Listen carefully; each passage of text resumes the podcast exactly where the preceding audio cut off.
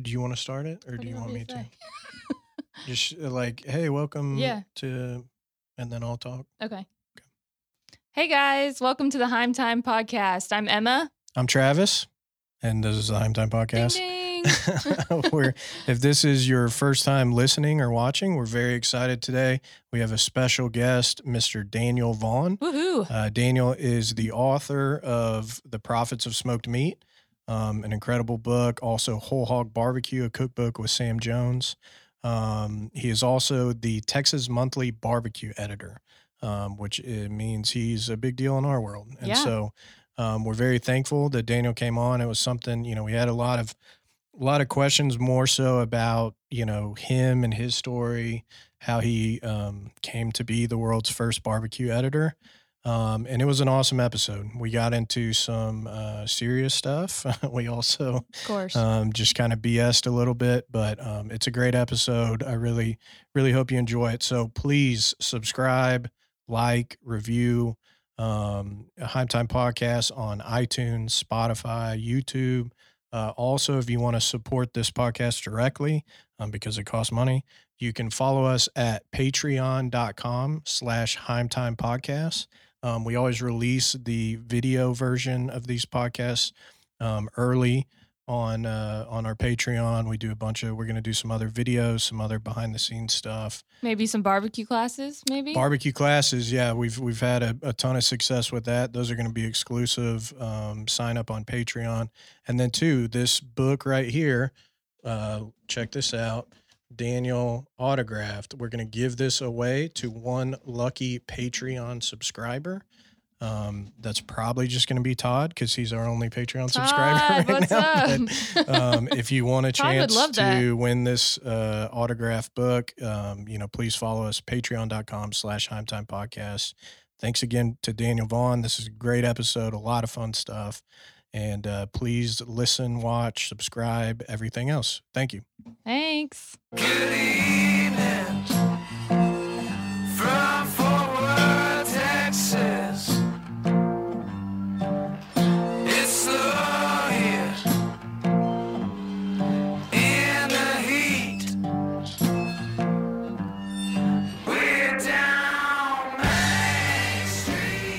Howdy. Welcome to Heim Time. I'm your host, Travis Heim. I'm Emma Heim. And we are very happy today to introduce uh, someone. We are very happy today to introduce. Hey, this is serious. I'm introing you. Um, please don't talk. Uh, this is somebody who uh, is is very uh, important in the barbecue world. He is an author, uh, among many things, but um, also the Texas Monthly Barbecue editor. Our friend Daniel Vaughn. Woo. Ah, thank you. Thank, thanks for having me here. Thanks for coming. What a professional setup. We're trying. Yeah, that's all Paul. No uh no thanks to us, but yeah, this is uh this is cool. We're at the Nexim Creative Studios, right, Paul? Um and then he's got a new studio that's coming out probably what and soon. About about four weeks away. Ooh. Okay. It's Awesome. gonna be fantastic. I can't wait. so we're gonna upgrade. So we'll right. have uh, green screen behind you and stuff. We'll have like you know next time you come on You can come special back. effects stuff like that. Explosions. It'll look real Michael Bay. It'll be the first Michael Bay podcast. there you That's go. very exciting. well, I, I wore the shirt just for y'all. I didn't I love realize it. I was wearing it for the camera Yeah. too. Thank you. That's awesome. We uh we need to plug more. I wear this hat, but I rarely wear a Heim hat. It just feels Your weird. cup. Like you're, yeah. Well, that's I'm trying to sell this shit. So please go on our website and buy. You know, I think if we even That's have not these, even on the website. Okay, never mind. My bad. you can't even get it. So. In stores only. I'll update yeah, Daniel's got the Yeti, so you know whatever. Get a Yeti instead.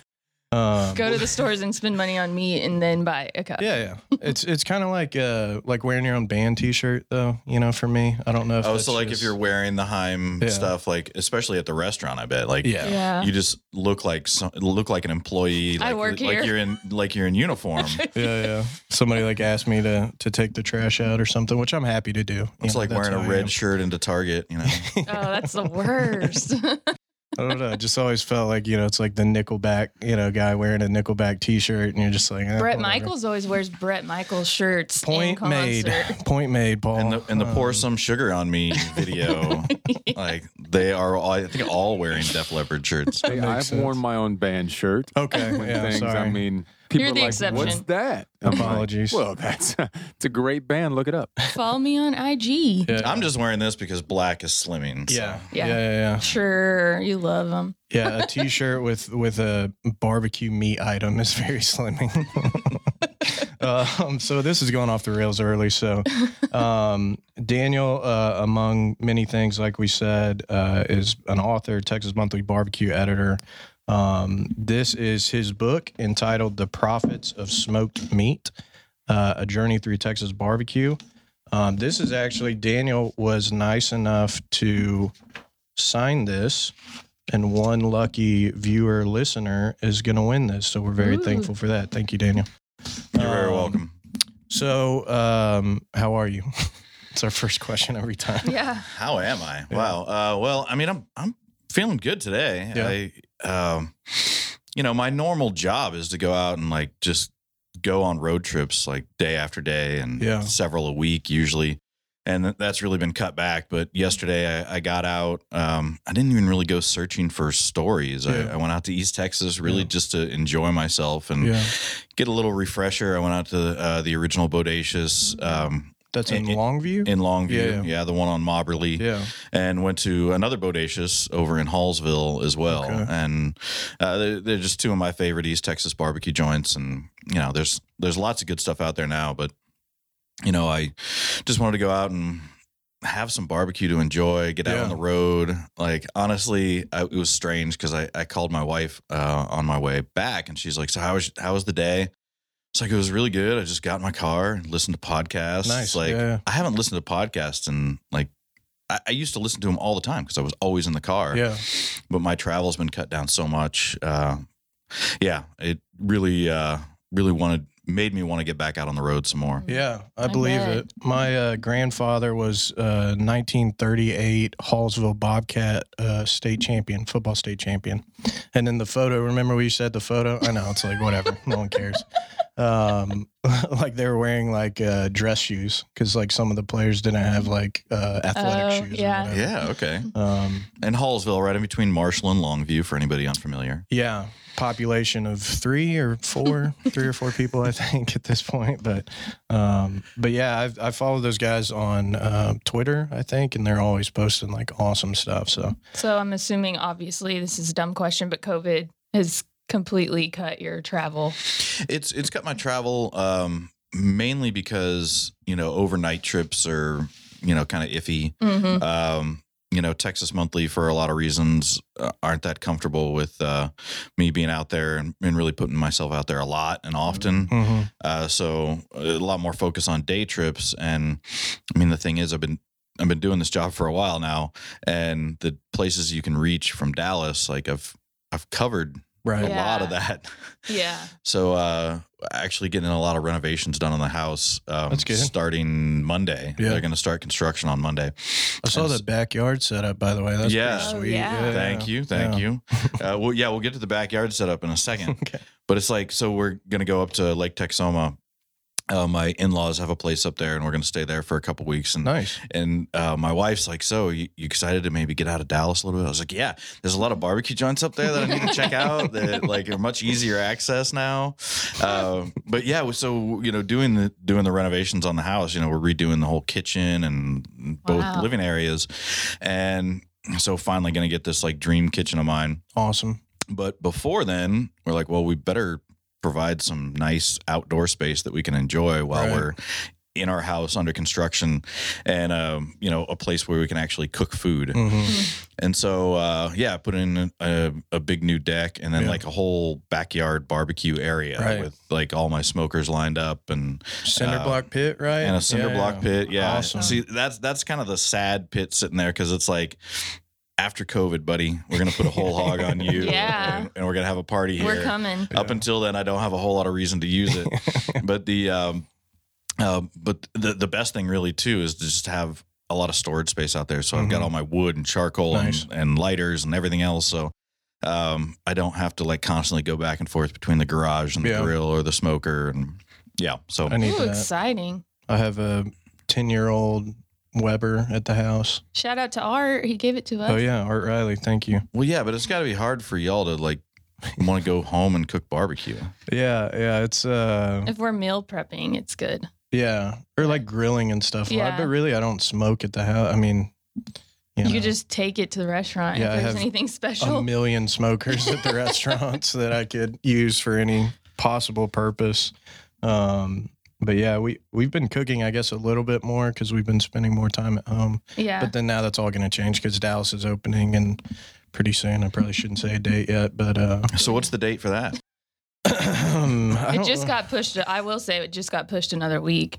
right. We're waiting on. CO Um, so the smokehouse in Dallas has to have hoods over the Vina hoods. smokers, Ho- Vina hoods. So we weren't expecting that. So yeah, Hmm. a more money, b more time, but yeah, it's almost there. And we have to sprinkler it. We have to do all this other stuff that, And it that is some places don't. Tiniest care little about. smokehouse. Like, Oh, it's I can't- small. I think of like Zoolander when he's like, "This is school Yeah. for ants." Like it's a smokehouse for ants. Like I saw it like a, like a day ago. I was like, "Oh gosh." yeah, we have three three of the big oilers at both restaurants, Mhm. and then at Dallas we have one of the big ones, and then one of the like medium sized ones. So So you're gonna have the same menu? Interesting. Yeah, same menu, everything. Um, this is supposed to be a, about you, Dan. I know, but I'm really curious. See, if, if y'all don't know, like I live in Dallas, so this is important information to me. it's very Um, did you ever go when it was Mockingbird Diner? Yeah, yeah, Yeah, I went so- several times. That space is awesome. And Yeah. uh, Meat Fight was held there. And ah. so we Yeah. used the parking lot to smoke meat in for Meat Fight. So yeah, I've been a judge at Meat Fight like every year, but one year I was a contestant. yeah,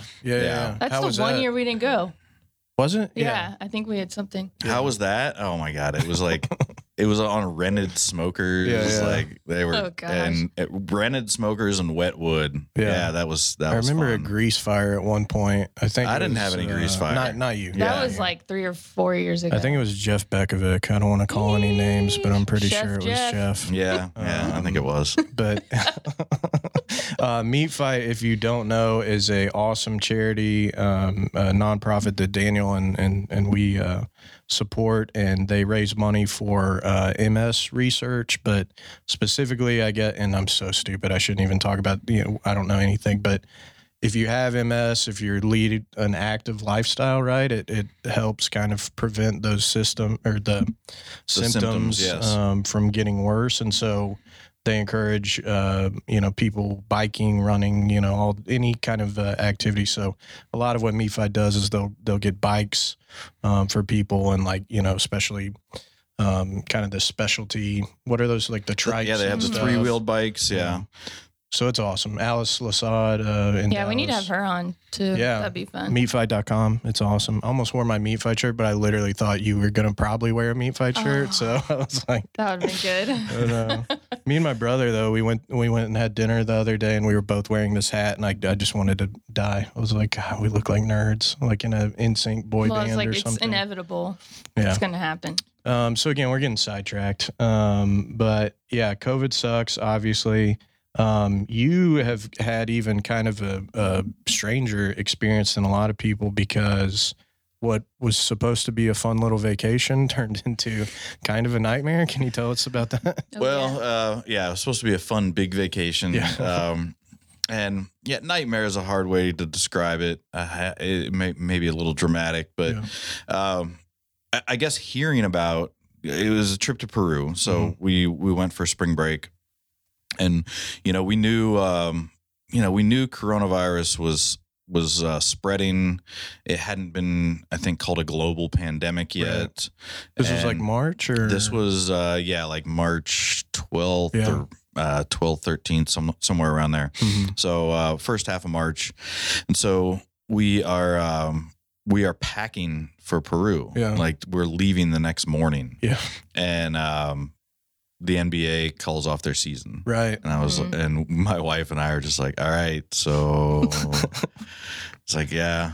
Well, I, I mean, uh, at that point, our, our attitude was like, well, it seems like uh, seems like we'll be safer in Peru than Yeah. in Texas. Probably. So anyway, we uh, we went on the trip and went to see Machu Picchu. As uh, you know, my wife and I and our two kids. Uh, so we, uh, you know, we we had a, a great time in Peru. Like it was, it's a beautiful country. There's lots of great food, great people, Yeah. and uh, yeah, we were having a great time.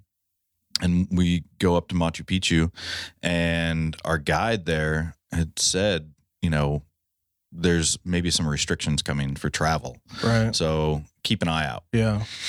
And so we we came off of Machu Picchu and got on a train.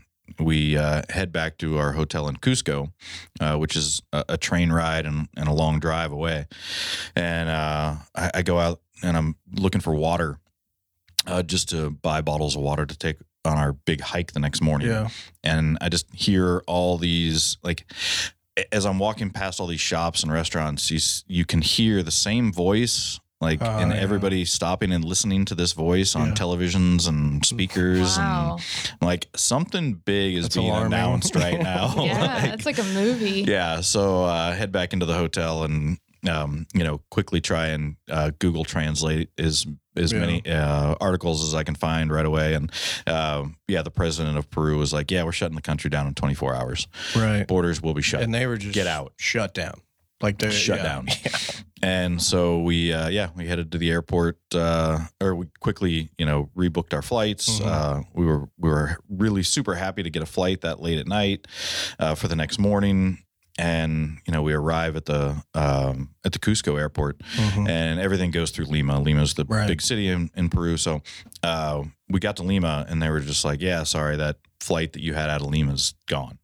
And so, Never along mind. with hundreds and hundreds of other people, Jeez. we're standing in this line of rebooking, Oh. uh, which we knew was probably pretty hopeless. Right. hmm I guess there's probably worse places to be. I mean, you know, well, at least uh, you're. yeah, I mean, yeah. it- yes, there are worse places to be, but it's like we um we just we tried to excuse me tried to remain calm Mhm. For our own mental health and for our kids as well Yeah. and you know it's like this sucks us getting like really uptight about everything and nervous and Panicky, and yeah. panicky is Yeah. not going to help it's going to make everything worse and so at some point in this this long line had barely dwindled in three hours and Mm-hmm. the uh the military come into the airport and are basically just like airport's closed there are no more flights there are no more seats on any flights Yeah. leaving today go That would where go to wherever you're staying and you know at that time it was like um so this is march Mhm. and at that time the timeline was uh 14 days You Yeah. in 14 days we'll Mhm. open the country back up Right. so we're like well maybe we're here for like another 14 days Yeah. and you know but they were in like you know we here in Texas in the US we're talking about lockdowns Right, right. oh man we're locked down Yeah. like BS we are not locked down Right, Yeah. right, right. like yeah. at all in Peru it was lockdown Right. there was curfews um, you couldn't leave your house unless you were going you couldn't leave the house with a significant other you had to leave alone and you could only be going to the bank the doctor or the market Wow. that was it and there were police on corners asking you where you were going Right. um, That's crazy. yeah so that was lockdown uh, but you know it it worked out okay it was actually a, a pretty relaxing vacation Yeah. in the hotel like Yeah. Mhm. you know we, we had had an action packed vacation plan Right. Yeah. and so uh the strangest thing is uh, i was i was talking to wa- was really just a instagram twitter acquaintance Mhm. nicholas gill Hmm.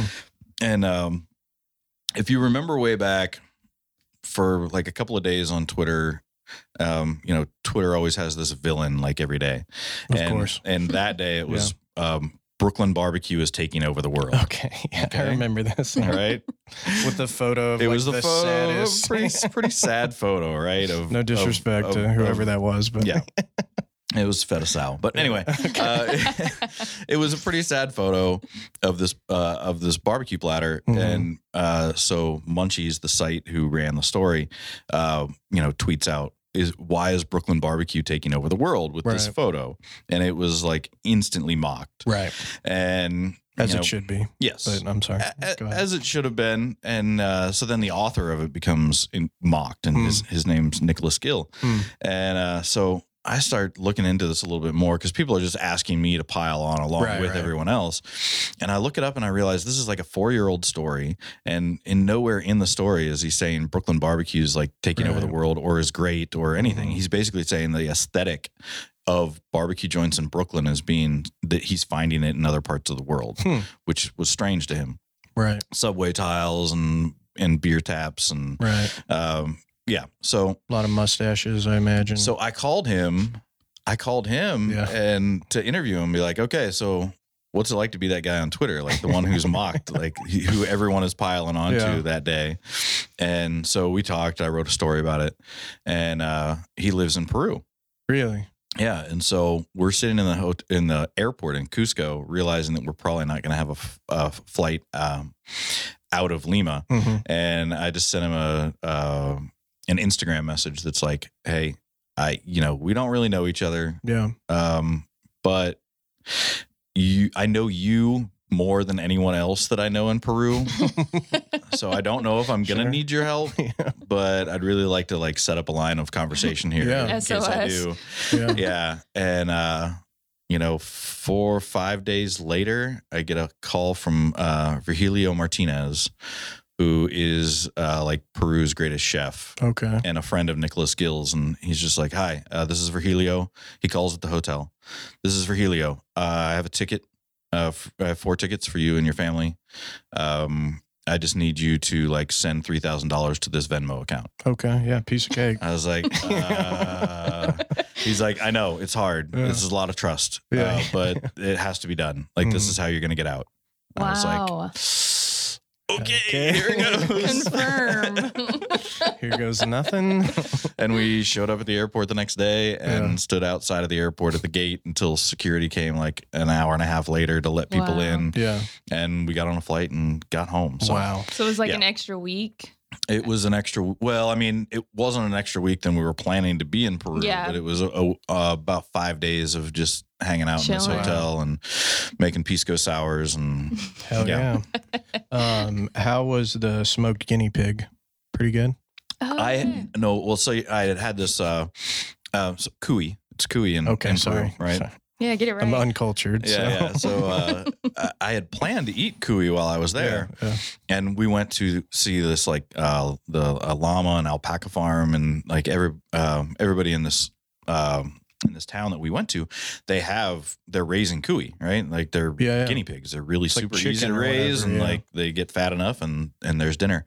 And so I uh, had had a restaurant in Lima picked out as a, a Mhm. place that I should try it, but we never um, we never got to go there. Hmm. And so we get back and uh, we get back to the U.S., get back to Texas, and everybody's bored out of their minds. You know, we're at home all the time, and um, so my wife, she says, uh, "Hey, I just got this message from school that they're trying to get rid of the guinea pigs." Oh my goodness.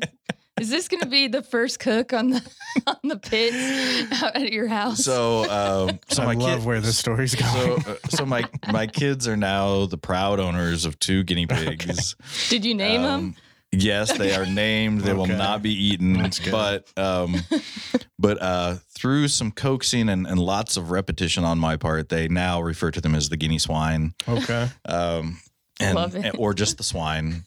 and um, I've I've promised them that they will not be uh, they will not be eaten. Oh my goodness. So no no cuy um, in the Vaughn backyard barbecue smoker. That's a shame. That's uh Cuy burn ins. Maybe we'll do that next, right? That's a good idea. Mm. Yeah, I think I mean from the photos that I've seen, like it kind of all looks like a burn end.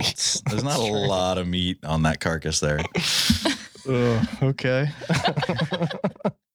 um, I don't even know where to start. Uh, Where are you from? Ohio. What? a beautiful town that we've visited. We've, That's we've right. Been there. The home uh, Wooster, Ohio, We- the home we of rode, certified uh, Angus beef. we Yeah, rode with yeah. the one Uber driver when we were there. Yeah. CAB had us out, and it was really, yeah. really fun. We were with um, Arnis and Mallory. Um, Fox the Brothers. Fox. We were all in like, what was that? Like a Ford Focus or something? Uh, the Fox brothers and I shared an Uber, and I was in the back seat. Arnis was in the front seat, which I was like, "Come on, you know, like you, you really need the front seat." And He's uh, tall. no, it was like it was like a Hyundai Sonata or something. It was, Kia it Sephia. was like we might as well just stick our legs out and just push. like it was like the dumbest. And it's one guy who works at Applebee's who moonlights as the He, yeah. the one Uber in Wooster. See, But it was a beautiful place. I Yeah. liked it. It was pretty. Applebee's, man, we we hung out there a lot. Yeah, For sure, yeah. It was a, it was big news when Applebee's Yeah. came to town in Wooster, and and you were at certified Angus beef. You were right next to Tumbleweed. That's Right, My right. sister works there. Oh, okay. Yeah, she's worked there for she's she's a server there. She's worked there for a long time. Uh-huh. We we skipped there to go to Applebee's, right? Well, I mean, think, yeah, I we would- should have, but I mean, my sister works there, and I I'd go to visit her, but Mhm. I mean, going to get Tex Mex in Wooster when you live in Texas, like that's yeah. Well, the Uber driver is Yeah. also the best margarita maker in town too. Yeah, he so said he, he has a lot of. was Really there good validity to that, or did we? Because he wasn't. I mean, when best there. best margarita maker Yeah. in Wooster, Ohio. I mean, that's that's it's good, That's, but uh, uh, it's not exactly. Yeah, Yeah. it's no barbecue editor, but So it's a pretty big deal. So then, how are you in Texas then? So Ohio to I drove here. What? Yeah, I did. Wow. No, I um yeah, I'm being a smart ass to it. uh, I left. Uh, so I, I I'm from Ohio, lived there uh, up in time up until the time I went to Tulane and went to study architecture, and I went back home. Um, went back home to Ohio after I graduated, and like four days later. I think I had the Mhm. car, a, a new car packed up, and drove to Texas. I'm outta here, yeah. and Yeah. started a job here and lived. In, I've lived in Dallas ever since. So finally, next year I'll be able to say that I've been here 20 years. Wow. Really? Wow. Yeah, it's it's it's been a while How long now. have you uh, worked with Texas Monthly? well, so as barbecue editor, it's been since 2013. Wow. What the heck? But I I've. I've done. Time is weird. Yeah. Yes, it is. it's It doesn't Well, make so, sense. you know, I, I signed that book, and um, I mean, I, I'm I'm obviously incredibly proud of that book, but it seems like ages ago. Yeah. you know, and the, I, every bit of the research done for that book and all those road trips and everything was before I was the barbecue editor. Uh, back when I was still an architect, like Nick McWhirter is the photographer there, and Mhm. he worked with me at at uh, at GFF, um, and That's so he's still an architect now. So yeah, it seems like ages ago for sure, and um, Need a second edition. I, I yeah. Be I mean. I don't know if it's a second edition of that, but it's like I feel like I know so I know that I know so much more about barbecue, so much more about Texas barbecue, and, and a lot more about storytelling than when I wrote that book. So um, yeah, it just seems like ages and ages ago. Yeah, What year is this? Uh, so I did most of the research for that in 2012. Wow. Yeah. And so, um, you, you're being humble, but the uh, full custom gospel barbecue blog, right, was started when you um, were still an architect. I read that religiously. I've told you this before. I read that religiously in college because that I, I remember, and I want to ask you later more questions about it. But what what was full custom gospel barbecue? How did that get started? Well, um, it really began back in 2006, uh, before the blog. So my friend Sam Watkins and I, we, um, you know, we we lived here in Dallas. We liked barbecue. We'd go Mhm. eat at Sonny Bryan's and Mhm.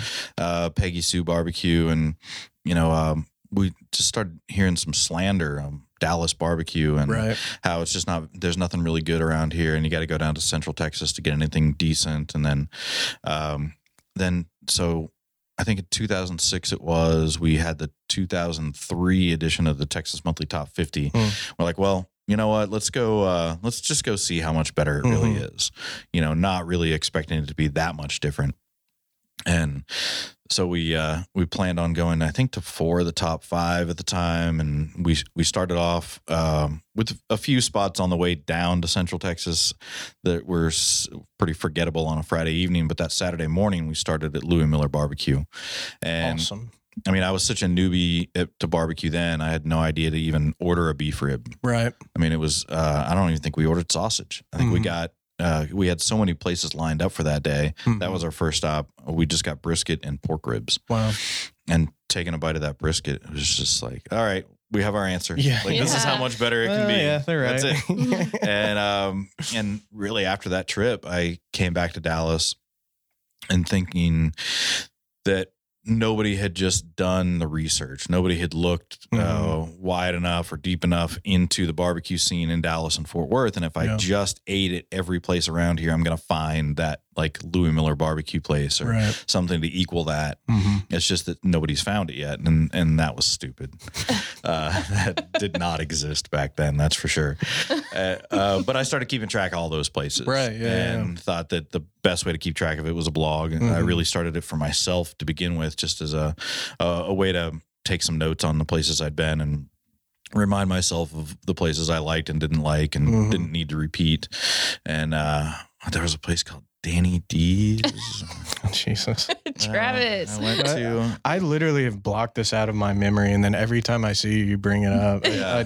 I, I worked at a place that's now, I think, a Soulman's barbecue um, in like the Hurst area. And I told Danny this was before because we first met in like 2012 or something. And when you was didn't that have a beard. Foodways? Yeah, I was. I looked like I was 13 years old. Um, and Foodways It was food Foodways, Texas, yeah, Yeah. in Austin. so that was 20, 2013 or 2012 or something. uh, something like maybe that, maybe. 2013. Um, but I worked briefly, mainly because my father-in-law, who I love, was friends with this guy who didn't know what the hell he was doing. And no disrespect, I mean, they you told me you learned everything about barbecue there. That's, I, I learned everything not to do there. And so Quickly. what um, I always forget about because I've blocked out of my mind like a lot of things um, in my past. The they would take briskets, whole briskets, and um, marinate them Raw briskets, right? raw, raw briskets, right? Um, and marinate them in hickory liquid smoke overnight, or like for a couple days sometimes. And That's how you get the real barbecue flavor. yeah, in there. because they'd forget. They forgot they were in the liquid smoke and they're like, Yeah. oh, yeah. it's not going to go bad in that stuff. and no, you know, no disrespect to Danny D's because I think because this guy bought it, and so then I don't like I don't think that's what they did, you know. But he then was he was like was in like, the "Oh, I medical industry and he was like, Yeah. I just want to do restaurants, which never do that. Don't do And that. then uh, the the rub, if you will, was uh, Lawry seasoning salt, That's which is not like no, there's nothing wrong with that. yeah, a lot of places use that, mix it in, but, but that's it. But I mean, like you like you talk about Louie Mueller barbecue. You see Wayne like literally covered the briskets in pepper. You know, they have like a nine to one pepper to salt ratio. It was like that, but with Lawry seasoning salt. So, um, on the off chance that you stumbled in there and and had the barbecue that was smoked one day a week, uh, Yeesh. yeah, and that's why I quit because I just could not convince this guy. Like after, I think I was only there a couple. I'd love to see their P and L. I I, I I remember the really spicy spending? the spicy sauce was like just their regular like uh sweet baby ray you know some it was like some kind of like one of those you can buy store bought store bought and then he just added like a cup of cayenne to it and Like that was their- Kirkland's brand. and he was like this is a great recipe man like everybody loves the spicy sauce and I was like Recipe. kill me This is a great recipe. Yeah. so that was my first. That was the first barbecue restaurant. I worked at a lot of restaurants, but that was the first one I went to, and I don't know. It had a very uh, big impact on me. I well, guess. and you know, it was really going around DFW. Mo- many more of my visits were places like Danny D's than Right. than really great barbecue places. Yeah. And yeah, so um, you know, it was just uh, it, it was that was even more of an awakening. right. Like the special places really are that special Yeah. uh, because they're just not everywhere. And I, I wanted to ask you about that. Um, I'm kind of jumping ahead on my notes, but it, it, it I, I grew up eating barbecue my whole life. And like, I was a barbecue nerd probably before it was like a cool thing to be. You know what I Mhm. mean? Like I smoked my first brisket, I was 12. Um, my grandfather, my uncles, all these guys in my family would cook barbecue from Marshall, Texas. So it's like, you know, whatever. Um, but I, I, I'd, I'd liken it to, you know, I, I was one of the biggest things, I guess, in, in looking at, uh, the blog and all that stuff in college, we would go on the way to the beer store, or just whatever. Not you, me and my friends. Mhm. We were angels in college, mom. Um, but we would see different barbecue, and you just go in and you're like, I got to try this. This is awesome. And um, I kind of did a similar thing, not anywhere to the scale of what you did, but try out different places, compare them to Angelo's, compare them to Railhead, some of the places and that I grew up with. The when you posted a review about, and this was 2010, I looked it up, of Franklin Barbecue in a trailer, and it was a guy and his wife in Austin.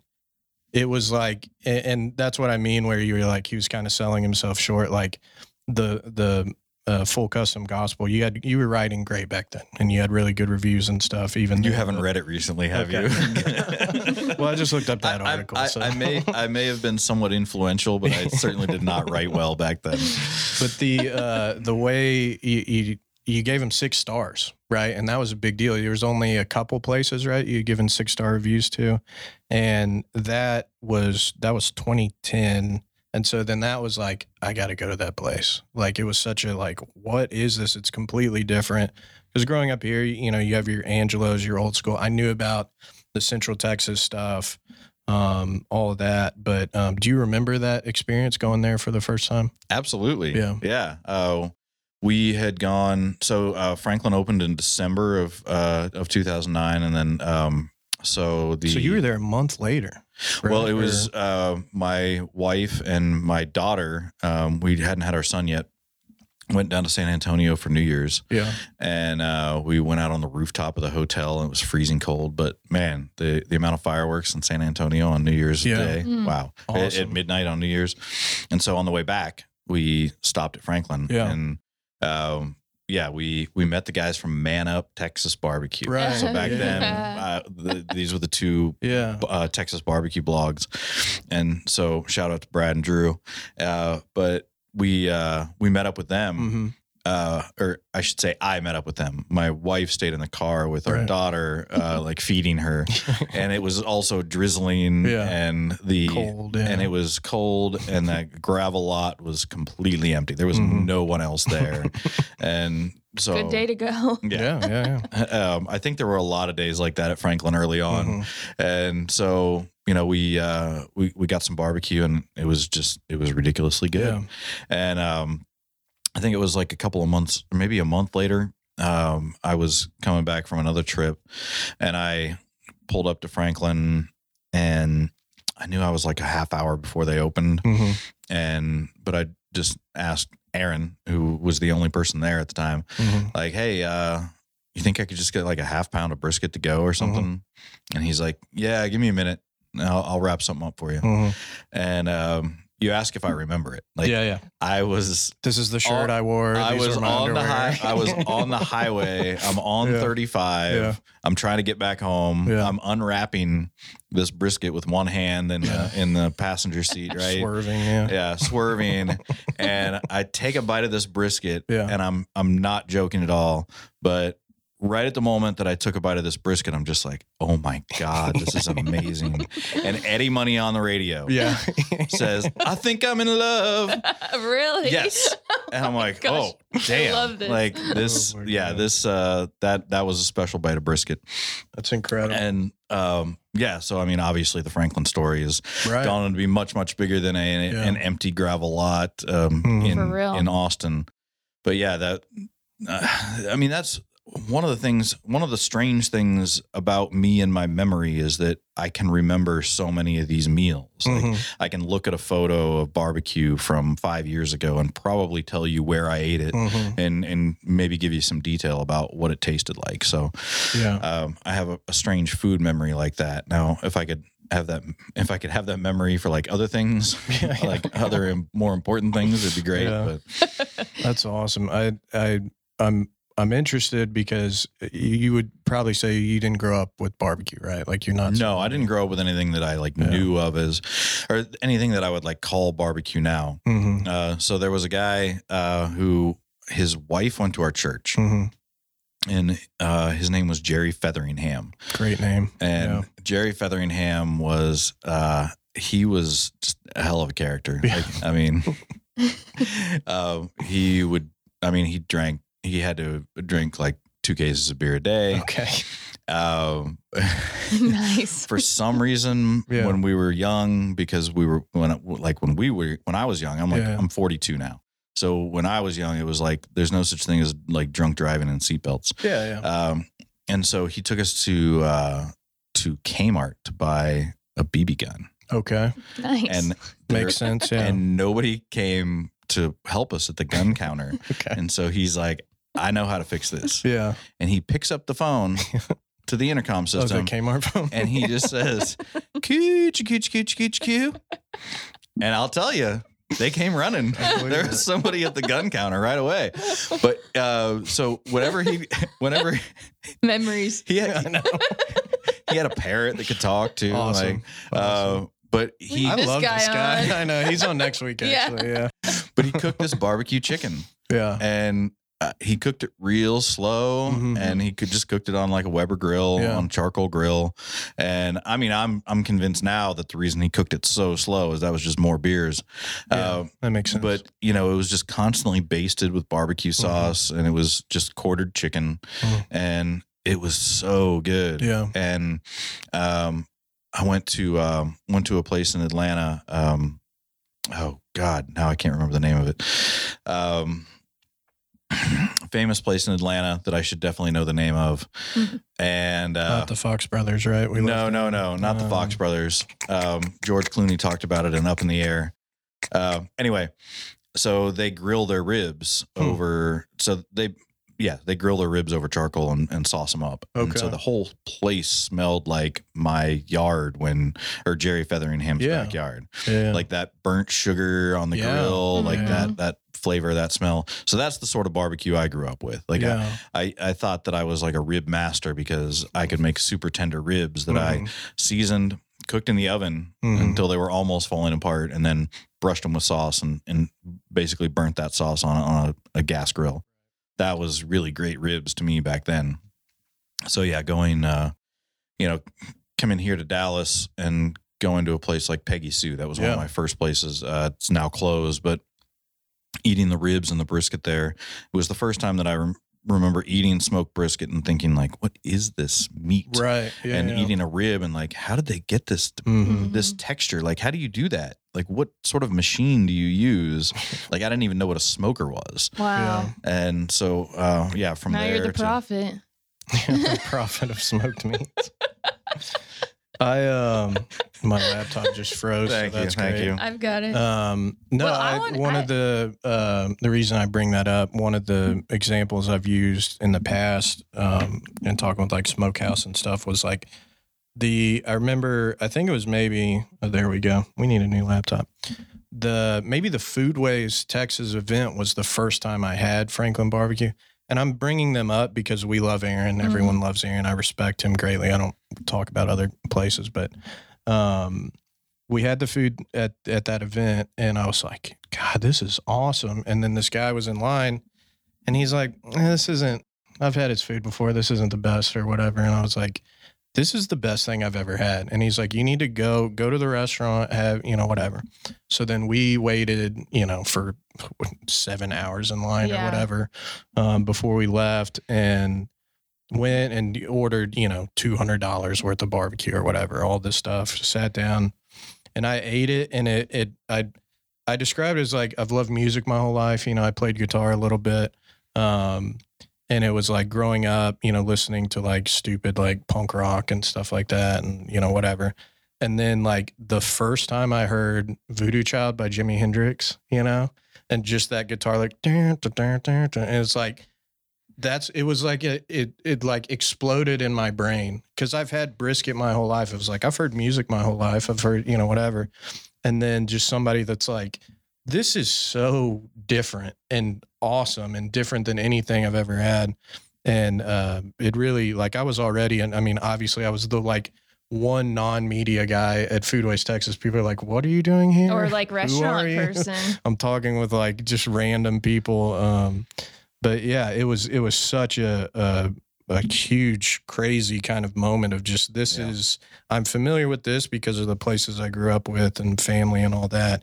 But then you see it and um, and so anyway, I, I just wanted to bring that up because I know obviously um, you know that was that was huge and I think really Aaron I I always say it's my own opinion was responsible for that boom of of craft barbecue or whatever you want to call it.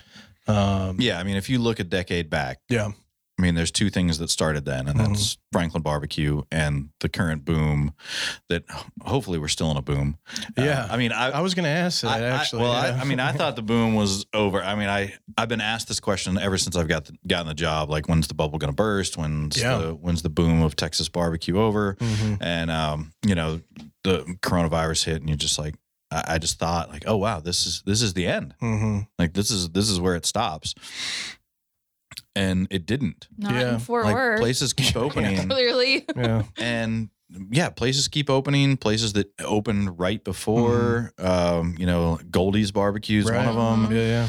Uh, in Just kinda Fort s- Worth, South Fort Yeah. Worth. I mean, y- you know, I think uh, I think the, like the the barbecue hotspots for for a long time it was Austin Mhm. after Yeah. Franklin Barbecue opened, and then you had Micklethwait and La Barbecue, and like just so many great places opening Yeah. up in Austin that uh, I think Austin had that crown pretty, you know, pretty well in hand, Mhm. and, and then Houston has really started to develop Yeah. then, and, and now Houston's huge Mhm. um, you know, especially if you take in all the uh, all the surrounding communities around Houston, like the quality of barbecue there, it's, it, it's really hard to rival. Mhm. And now Fort Worth's in that conversation, Mhm. not Dallas. I mean, um, You said it. Dallas had it here Da- first. Dallas has some some great barbecue joints for sure, but uh, I mean, you know, think about it in these terms. Yeah. Like y'all used to be special in Fort, We're not anymore. and you're not anymore. That's a great point. I mean, it, it sucks. It sucks for maybe Yeah. Heim Barbecue, yeah. but um, that you know, when, Yeah. when y'all opened, like that was a big difference in the Right. quality of barbecue that y'all were serving, and, and the style of barbecue that Mhm. y'all were Mhm. serving versus uh, most of the rest of the city. Yeah. And now you have places like you know Panther City. Uh, Yeah. I mean, Panther In our old food truck In- where we in- open. Yeah. yeah, yeah. Should have bought it. in in the old location uh, with Goldie's Barbecue, Yeah. uh, Derek Allan's. I mean, it's just like Yeah. Uh, it, it's hard to remember them all because Yeah. Yeah. in the past what three years so many Yeah. places have opened Yeah. in fort worth and all within like a mile of us too. and- like, can and we all of them- out a little bit. and all of them doing really great barbecue yeah. like that's the crazy Uh, part of it Smokeaholics, smokeaholics yeah, yes Um, it's it's it's wild. Uh, that's because too. Um, 2017 Texas Monthly. Uh, the title of the list was the golden age of barbecue, right? And so that's I was gonna. You answered my question. I was gonna ask if you still think we're in the the golden age. Did you have a question? Well, I was just gonna see, like, how did the blog get picked up by Texas Monthly, or how did that all i mean it's a confusing long story but i mean basically Did they reach out, or Because you are the world's first barbecue editor, right? Can that's we say right that? Yeah. yes Yeah. and i'm the only full-time barbecue editor sorry robert moss I Suck it, it's- Robert. it's, it's, it's just your side gig man uh, keep us on the list though? Yeah, but if you don't if you don't subscribe to Robert Moss's barbecue newsletter, Mhm. it is great.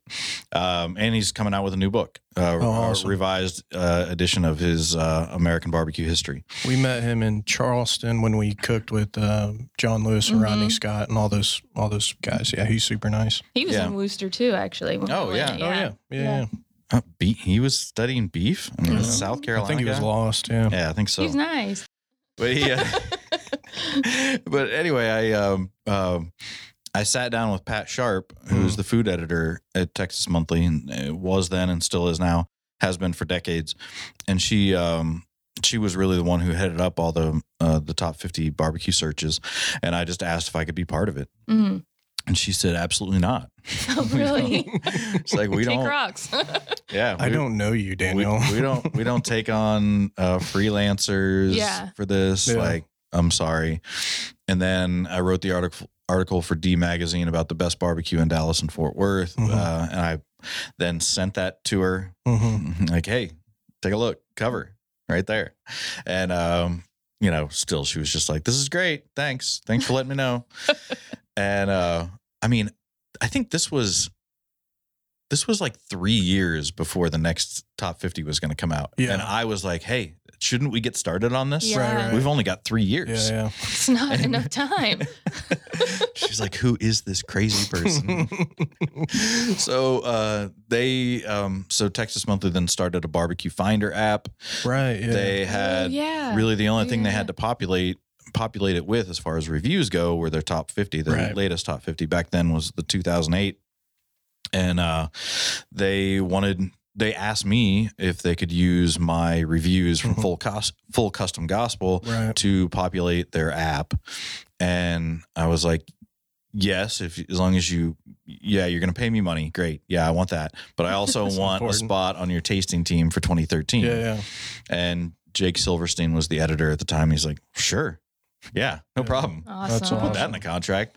And Yeah. um, so that's really where it started. Huh. And so I was, uh, you know, using the research for the book as also as research for the the, the top 50 uh, that came out in 2013. So that book came out um, the day after the top 50 came out. Oh wow.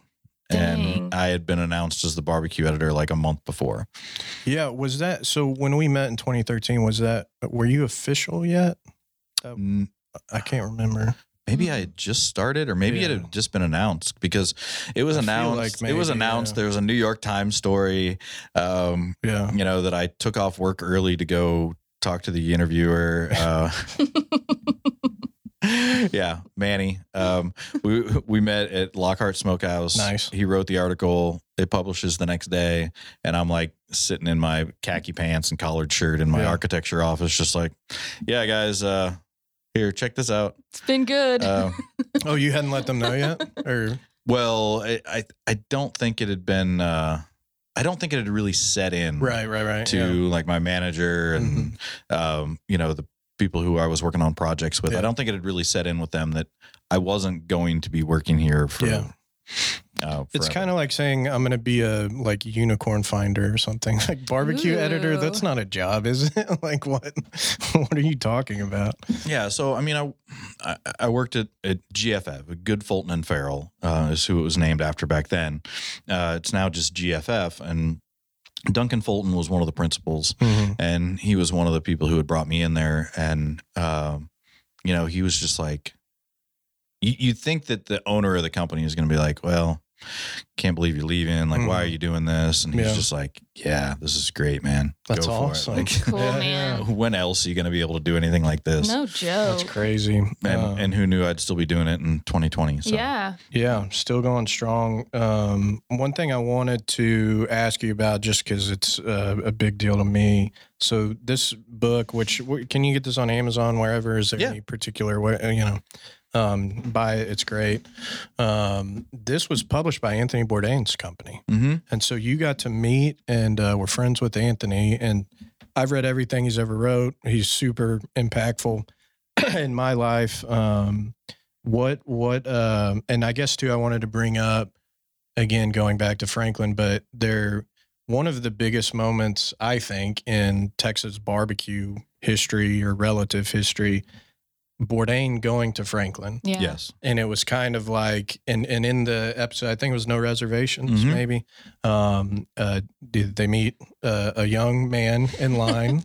um, So, named in- Daniel Vaughn. so in this book so there's a, a chapter in here about West Texas. Yeah. And so um, we were out and, uh, you know, I, I, I was with Nick. So Nick, the photographer for the book, like part of the reason the book was, I think, so special and a lot of the photos are so great is because he was with me for the entire road trip. But Sam, who I started full custom with, he, Mhm. he came with us on the uh, West Texas road trip. So we go out on the West Texas road trip and we're coming back and I'm like, hey guys, uh, and they knew this. It was just like, hey, we're we're coming into Austin like Mhm. tomorrow. We're finishing up this trip, but tomorrow we're we're filming no reservations at Franklin. wow. And it was uh during South by and we hadn't gotten a hotel yet for some stupid reason. Oh gosh.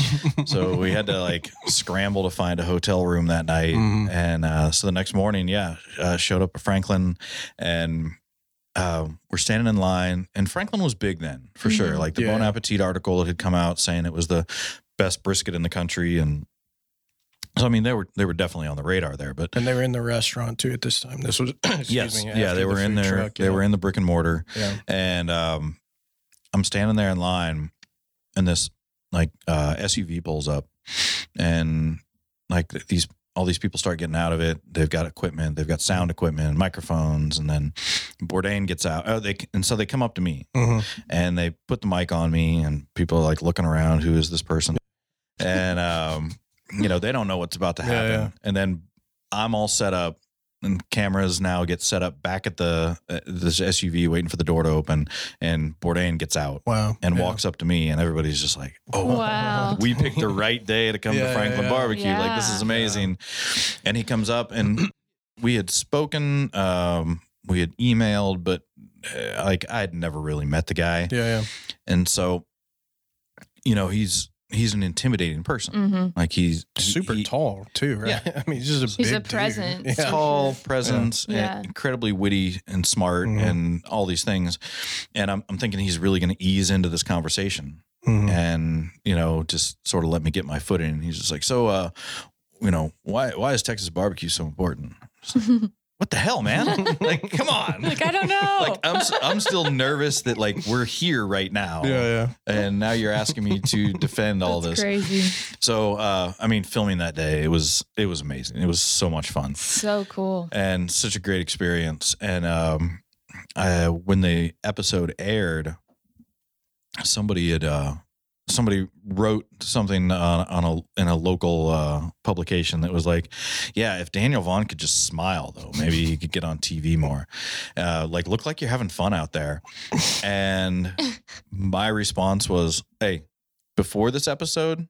He was talking about this place in Kansas City hmm and he was talking about he was talking about Oklahoma Joe's as being his favorite barbecue joint, and his favorite barbecue style hmm was uh, Eastern North Carolina whole hog barbecue, Right. Right? And after that episode, Yeah. he wrote a blog saying the best barbecue he'd ever eaten Right. was brisket at Franklin Barbecue, hmm and I was so like, cool. I did my job. Like Yeah. that was my goal. My goal wasn't to Yeah. to be funny and look happy and There's always like, and critics. get on TV again. my goal was to make the most influential person on television Yeah. Believe what I believe, Mhm. which is that at that time the best barbecue you could get anywhere Yeah. uh, was at Franklin, and Success. Yeah. It's um it was a it was a good It's a day good for me. episode. I like that episode. That person can suck it. everybody's a critic. Um yeah, it's I mean it was Critics, man. yeah. it was so uh so impactful and then one of my favorite quotes of all time um I think it ends the episode. Bourdain says, "Only Jews and Texans understand brisket." that's, that's something our friend Evan Grant would probably uh, probably relate to. But um, well, awesome. Um, were you going to ask something else? No, go ahead. I Okay. can't Well, really read it- that far. Well, and Oh, sorry. uh, just back to Bourdain for a second. Uh, you know, you you asked how I was able to come on to Texas Monthly. Like, it didn't hurt that right. Anthony Bourdain had Right. decided maybe it was a good idea to have a have me Yeah. on for an episode to talk about Texas barbecue and to publish my book. So, Yeah. uh, and you know, with with Bourdain, like his his willingness. This is the first book that they published Right. online. Yeah. Like he didn't know anything about me. Yeah. Yeah. He didn't, other than like the the not very well written blog that I had that I had. Uh, and like he really took a chance. Yeah. And Super cool. yeah, it's uh, it it's certainly changed my life. I Yeah. mean, without a doubt. Accomplishment. Yeah, it's. I don't want us to get sad, but yeah, that's. I, I had to ask you about that because, um, I, you know, that's that's like my idol too. I think Mhm. of just like, wow, that guy was so cool and and made a huge difference for um, restaurants, everything. I mean, it was wild. Um, so let's look through this. Oh, one thing. Um, I don't want to just ask you like, what what do you like about barbecue or whatever. Um, Well, you, well, I wanted to talk about some of your Lawry Oh, God. slander Okay. earlier. They're not a sponsor, so they can suck it. If Lawry's, if you wanna, if you wanna sponsor, that's fine. Whatever. I'll use. Uh, I use Lawry's all the time. yeah. I we, mean, we Low- have it in our brisket rub. That's a secret, but we do have it in a It lot of other places, it, do It was a secret. yeah. Um, yeah. Uh, so what's funny is, um, all right. So Bryan Furman. Yeah. So B's Crackling Barbecue. Mhm. So he came to cook at an event uh, in Austin. We had the Franklin and Friends event before the uh, the day before the Texas Monthly Barbecue Fest. So Bryan Furman comes.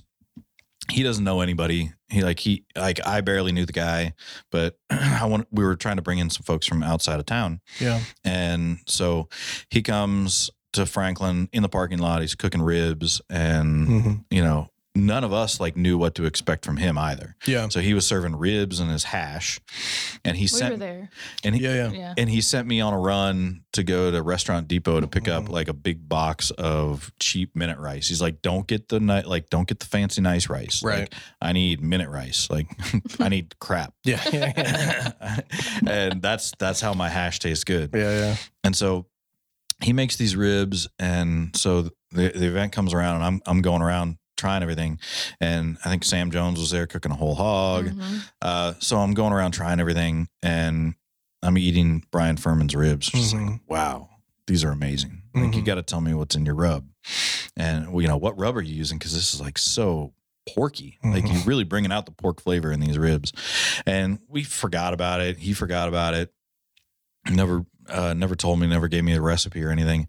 And so then we were at another event together, and he was done seasoning, and he had um, he had this like plastic bottle, and he just hands it to me, and he's like. Here, man. Here's my rub. This is my secret rub. You can go ahead and take it home and use it.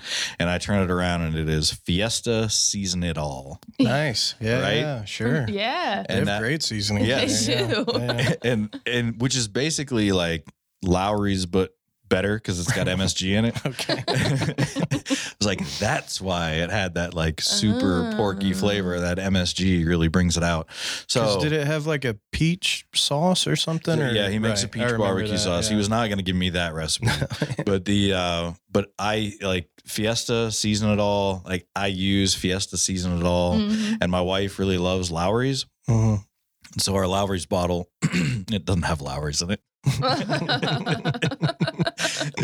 Secrets. Yeah, it's it's it's got Fiesta. I met Bryan. Uh, Bryan's from Ad- Atlanta, and uh, one of our friends, Killer Mike, is a, a rapper and a million other things. But I was like, "Oh, hey, Bryan, you know uh, Killer Mike? He's a friend of mine." He was like, "No, he's not." like, like you know, in his eyes, he was like, "You don't fucking know Killer Mike or whatever." and so I was like, "Okay, well, yeah, okay, I'll, I'll go fuck myself." But um, so uh, what? And and I, I thought this was interesting too. You you did a barbecue with Franklin video. Do you remember this? 2016 of the future of barbecue. And it was really interesting. And so I wanted to ask, it's a generic question, of course, but now almost five years later, what is the future of barbecue? Well, um, barbecue. First I gotta say that I have no idea what I said the future of barbecue was going to be five fine. years ago. It's fine. Um, but I mean, certainly, I think the uh, the near future of barbecue is going to be um, a much greater recognition of African Americans in barbecue. Um, I was. Uh, so Adrian Miller is an author and uh, just got word that he's finalizing his book called Black Smoke, which is going to be all about African American pitmasters That's I cool. follow throughout- him on through- Twitter. throughout yeah. history. It's a good Awesome. name. Yeah, he's got a great book called Soul Food that's uh, been out for several years now. And um, yeah, so I, I just think there's there's so much of that history that is that is not told, Yeah. and I, I consider myself a barbecue historian as well. Like Mhm. I love to go back and research, and it's just easier to tell stories about white barbecue pitmasters Right. because that's what people cared about Mhm. and that's what people wrote details about back in those in old newspaper articles. I was so excited. I, I, I found a, a story about um, black pitmasters. There were two black pitmasters who were um, in waco. It was right around the turn of the century and they were um, down in Waco for a convention, and the entertainment was going to be these two black pitmasters cooking against one another Wow. Yeah. Hmm. and it was um it was a Dallas pitmaster versus a Waco pitmaster. Oh, okay. And Yeah. like they were going to cook against each other and it was the um it was the managing editors convention, like Hmm. magazine convention. When was this, by the way? Did you say? It was like 1915, I think, Oh, uh, geez. Oh, somewhere wow. around there. crazy. So, um, big buildup. Several days in the paper, they're talking about this, right? And the big event was going to be the barbecue, and they were going to serve their barbecue, and then there, it was going to be judged who's Yeah. the winner, right? And so it ends up being a draw. The thing about the article, it's a big event, Right. super important, hmm hyped up, several days in the newspaper. Never once did they mention the name of either pitmaster Wow. because they were just black pitmasters. Right. Yeah. Yeah. Doesn't matter, right? yeah. It didn't matter to them back then and so um that is that has been a struggle for for me just doing this research is I, I've thought about maybe just writing an article about all the unnamed black pit masters that are mentioned Right. like there was this uh, you know back in waco again there was there was this other article i found in the 20s when the klan was on the rise and they had one of the biggest klan meetings in waco Right. who'd they have cooking the barbecue for them a bunch of black pit masters Really? Yeah. who were like looking up Yeah. at this uh Yeah. this electronically like Yeah. this uh, electrically lit uh cross up on a hill Yeah. and like that's like illuminating the That's crazy. the pit area um uh, another one was uh, Even then, they're like, we can't cook barbecue better than these guys. So, you know, it's Yeah. like- it's Yeah, like- Well, seriously. well, there's an, another story um, up near the Red River, and um, these guys. Uh, so th- it was a, another Klan meeting, Mhm, and they had hired a black pit master, mhm, and he shows up, and he he's like, "Okay, well, I'm here to cook. Where's the pit?" Mhm. And they're like, "Well, you're gonna dig the pit." And he's like, "I'm here to cook barbecue. Yeah. I'm not here to dig a pit." Yeah, yeah. And so they they, they ended up digging the pit for him Wow. because he's like. That's not what I'm here for. Right, I'm not. A, yeah. I'm not a Mm. pit digger. yeah. I am a barbecue pit master. Yeah, And and- and, again, not named. Yeah, Unnamed. yeah, yeah. Wow. I um, I wanted to ask you about that, and I'm so, that's that's so interesting because too, like um, uh, Robb Walsh, food historian out of Houston, he's written like Legends of Texas Barbecue, Barbecue Crossroads, a, a bunch of other books. Um, and I think it was him who had this was a, a while ago, but it said one of the first mentions, or maybe you wrote this, I don't know, one of the first mentions of like pit boss was describing the African American guys who were cooking at these like community barbecues and events Mhm. like that, um, or pit master or something. So just the, you know, difference of like how, you know, blacks were seen in society back then compared to the master of the pit, you know, this thing where it's a community barbecue, this huge, huge deal. But um it's fascinating. And and two, I wanted specifically that that's uh the the story of Texas barbecue, and I think Robb's talked about this too, oftentimes goes back to Central Texas. Yeah. German, Czech immigrants um, who opened butcher shops, who, you know, whatever. There that's barbecue. Well, that sort of, you know, does does a poor job and, and kind of underscores the role of Mexican immigrants, especially in South Texas. Um, I think like Vera's barbecues, that, that kind of Yeah, style I mean, if, if- and if you just look around Texas, it, it some of your favorite barbecue joints, yeah, like it's you're gonna find a lot of Hispanic Mhm. cooks, Yeah. a lot Yeah. of Hispanic pit masters back there. They might not be the owners, but Right. like I mean, who's the face of Kreuz Market? Yeah. Roy Perez. yeah, Right, For he's- like fifty years Yeah. or something. He's yeah, he's, I he's mean, not the owner, Yeah. but like that's the guy who keeps the engine running. Right. um, you know, going back to Kreuz Market, um, I was interviewing Rick Schmidt, um, uh, rest in peace, but I was interviewing Rick Schmidt about the history of the place. And we were talking about uh, a man called Houston Wright who worked there Hmm. and uh, a man named Lucius Lightning Alexander. Oh, those That's are both uh, great yeah. names. Yes. name. Yeah. So, two black pit masters who worked for Kreuz Market at the same time. So I asked Rick, I'm like, so is this? Uh, they were like one of the one of the pit masters, one of the cooks. Yeah. Like, no, they were the cooks. right. Mm. These were the guys who made Kreuz Yeah. Market famous. Wow. Like his his dad, Edgar Schmidt, Mhm. he was a grocery man. Like he was the owner, Right. But he was the meat market grocery side, Mhm. and he he didn't cook barbecue Right. a lot like Louie Mueller. Like Louie Mueller didn't really cook barbecue; he was more of a grocery man, right? And so Fred Fontaine, right? Fred Fontaine Louis was the cook yeah. there. Uh, Fred Fontaine, though, was a, a Canadian who came in from Rhode Island, definitely a white guy, but uh, and Yeah, you know. sorry, I don't know why I brought him up. Yeah, That's a good no, but too. it's it's just Off another topic. it's just another example Yeah, of, yeah, yeah. of it's not always the owner of the Right. place that's the one who's Mhm. actually producing For the sure, barbecue yeah. for you, and like um you know uh, Tootsie Tomanetz.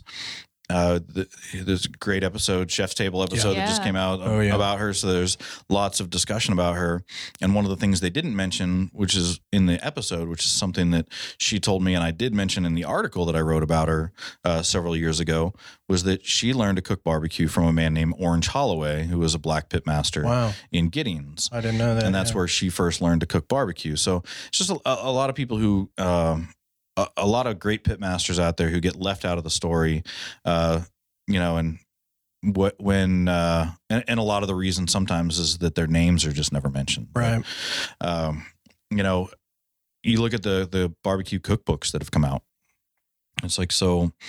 Uh, how many black pitmasters have a barbecue cookbook? hmm Yeah. Can you even name one? No.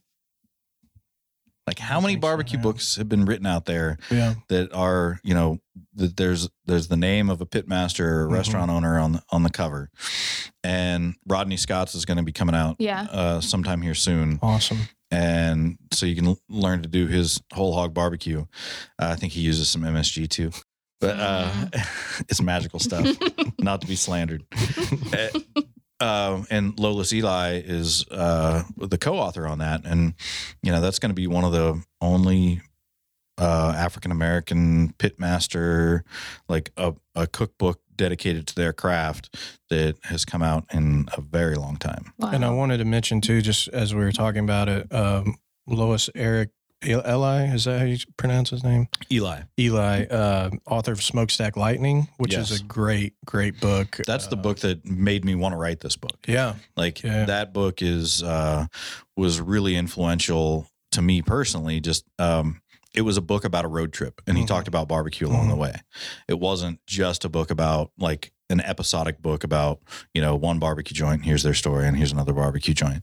It was uh, as much the journey as anything else, and I, I Mhm. learned so much from that book.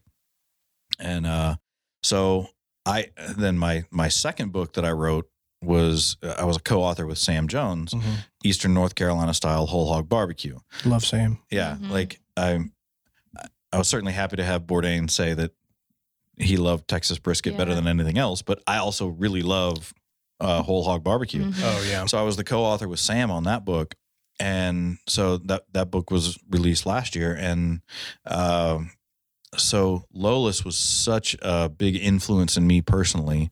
So getting a phone call from him, who's he's now working with Rodney Scott, Mhm. asking for advice Wow. on how to get like a whole hog pitmaster to sit down and like tell you the stories Mhm. instead of Wow. Yeah. like how do you how did you draw it out of him, you know?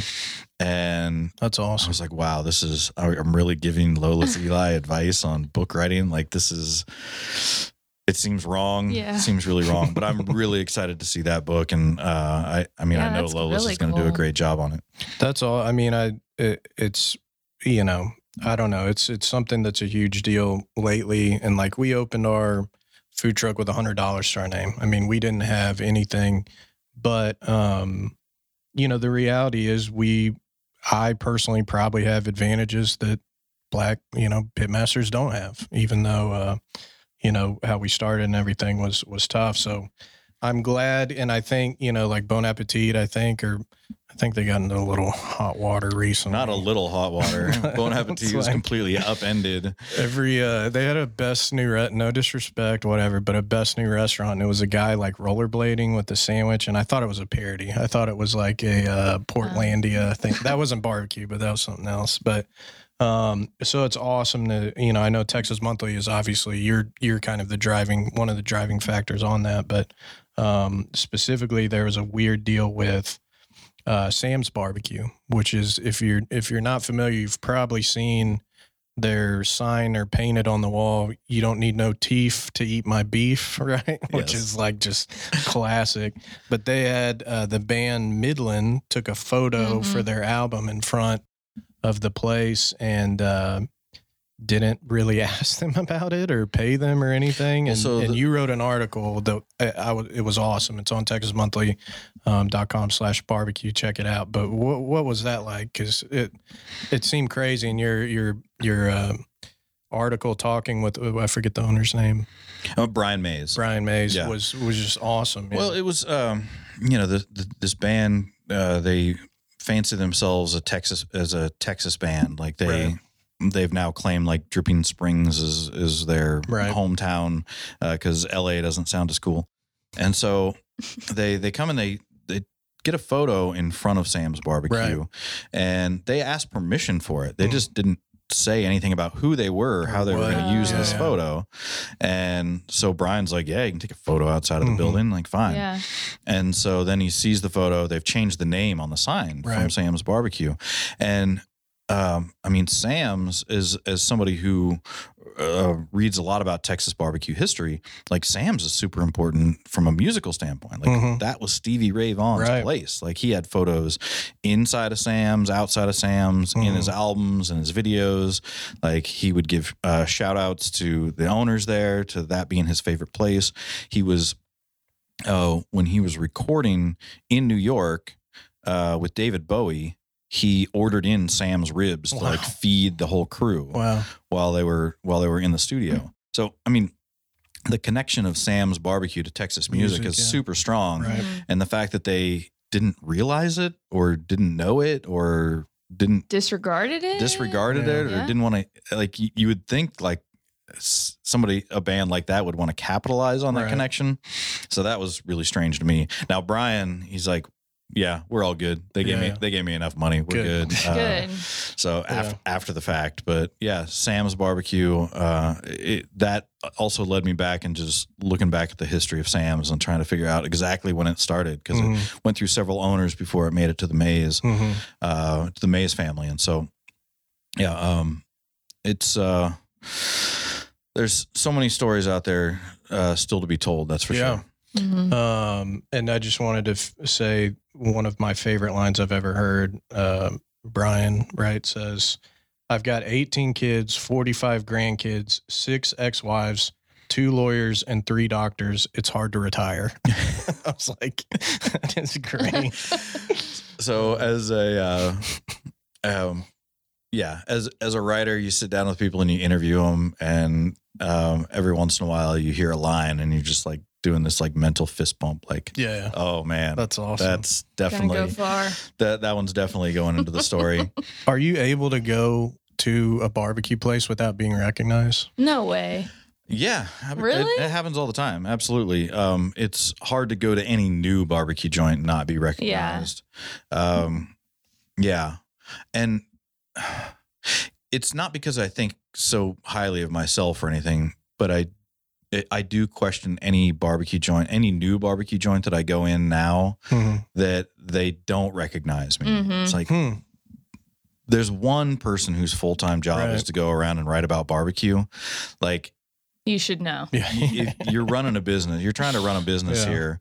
Like it, it shouldn't be that huge of a surprise to you. It's not like I do anything to try and be anonymous, but but I don't announce myself. Right. Yeah. Yeah. I mean, I went. No, you're very stealth like when you come. I mean, I went. Uh, I went to a few places yesterday, and uh, I mean, there's one place I won't even mention the name. Uh, they their PR firm had reached out to me to come visit and let's set up a tour and this and that, Mhm. and I just dropped by, and uh, I dropped by, and it was like we had. I'd gotten moved into the twilight zone where coronavirus didn't exist. Hmm. No distancing, Uh, no barriers, no one wearing masks, no cool. mention. Like this is this was not in any county that was uh um you know that had been exempted from the governor's orders Mhm. and uh, I just left. Yeah. Like, uh, why do I want to uh, suggest that people come here? And um, yeah, it was it was just really strange. Yeah. And I, I so I asked them the question uh, over Facebook, like, hey, you know, if, is there something special about y'all that exempted you from this No. requirement? And they're just like, if we there is, I need to know. we we post a sign and we have uh, hand Yeah. sanitizer out. Right. Mm-mm. And Yeah. um, oh, by the way, our PR company reached out to you. You should come by for a tour. I was like, I was just here today. Wow. And I left. Companies, by the way, like I will never spend another dollar with. I will say, like when we were in the food truck and we were getting our sea legs and everything, we were like pretty anxious because we were like, you can kind of feel it. You're like, Daniel's gonna come soon. I It's know like Santa it. Claus. I know. Yeah, I was like counting down.